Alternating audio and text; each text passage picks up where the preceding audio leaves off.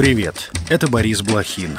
Вы слушаете подкаст Inside Five, наш утренний короткий новостной бриф. Пять самых важных и интересных историй от инсайдеров всего за несколько минут. Сегодня 10 января, среда. История первая. В Подольске задержали начальника котельной, генерального директора Климовского патронного завода и замглавы городской администрации из-за ЧП на теплотрассе, которая привела к массовому отключению отопления в жилых домах микрорайона Климовск. Как сообщил глава Подмосковья Андрей Воробьев, по решению Путина завод будет национализирован. На территории предприятия находится котельная, где произошла злополучная авария, из-за которой тысячи жителей Климовска остались без тепла. При этом температура на улице опускалась ниже минус 20. Два собственника Климовского патронного завода находятся за границей. Ранее власти региона заявляли, что не могут контролировать работу котельной, так как она стоит на территории режимного объекта. О возникших проблемах чиновники узнали только из соцсетей, где массово начали жаловаться граждане. Накануне глава региона пообещал, что подачу тепла во все дома Климовска восстановит уже к вечеру. В новогодние каникулы на фоне сильных морозов жители ряда российских регионов столкнулись с перебоями в энергоснабжении. Наиболее массовыми оказались отключения тепла в Подмосковье, где без электричества, горячей воды и тепла осталось несколько тысяч потребителей. Между тем, судя по сообщениям пользователей в соцсетях, ситуация лучше не становится. Проблемы по-прежнему сохраняются в Подольске, люди сидят без отопления в Дмитрове, Солнечногорске, Щелкове и Электростали. Город Электросталь, восточная сторона. Находимся без отопления с самого начала отопительного сезона. В домах находиться невозможно.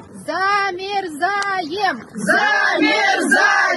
Замерзаем! Замерзаем! Точное количество пострадавших и причины произошедшего устанавливаются.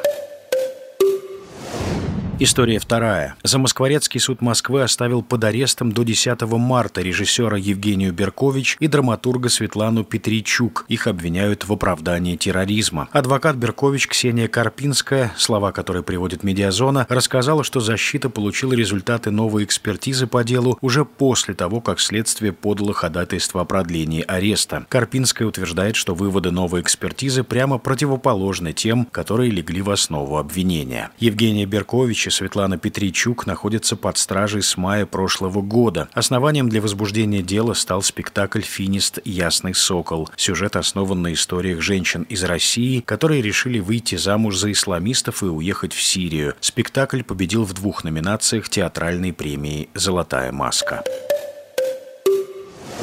История третья. Новым премьером Франции стал министр образования Габриэль Аталь. Предыдущий глава кабинета Элизабет Борн подала в отставку в понедельник. Аталь стал самым молодым премьером в истории страны, ему 34 года. Новый премьер – один из самых популярных членов нынешнего правительства. Его назначение может быть связано с попытками президента Макрона не дать ультраправым победить на предстоящих выборах в Европарламент. Лидер национального объединения Марин Ле Пен уже заявила, что французам нечего ждать от нового премьера, а его назначение она назвала чехардой ребяческих амбиций. Добавлю Аталь, потомок белоэмигрантов из Одессы.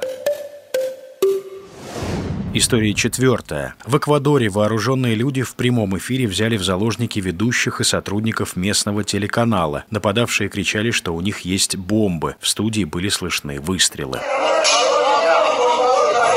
对，等一下，等一下，等一下，等一下。Президент Эквадора на фоне захвата заложников ввел в стране режим внутреннего вооруженного конфликта. Позже полиция вывела преступников из здания телецентра. Заложников освободили. Ситуация в Эквадоре резко обострилась в минувшее воскресенье после побега из заключения лидера преступной группировки Лос Чонерос по прозвищу Фита. После этого в ряде тюрем произошли бунты. На следующий день в стране было объявлено чрезвычайное положение. Преступная группировка Лос Чонерос появилась 20 лет назад. На ее счету вымогательства вымогательство, заказные убийства и торговля наркотиками. Правоохранительные органы Эквадора считают, что Лос Чунерос – вооруженное крыло колумбийского наркокартеля. История пятая. В Лос-Анджелесе состоялась 81-я церемония вручения кинопремии «Золотой глобус». Триумфатором стал Оппенгеймер. And the Golden Globe goes to Oppenheimer! Получил пять наград, в том числе в номинации «Лучший драматический фильм». «Барби» получила награду за кассовые сборы. Лучшим режиссером признали Кристофера Нолана. Киллиан Мерфи, сыгравший в «Оппенгеймере» главную роль, был признан лучшим актером в драматическом фильме. За лучшую женскую роль в драме приз получила Лили Гладстоун. «Золотой глобус» – первая из крупных церемоний сезона кинопремий. Кульминацией станет вручение «Оскара». Церемония пройдет в Лос-Анджелесе 10 марта. И это все на сегодня. Это был подкаст Inside Five.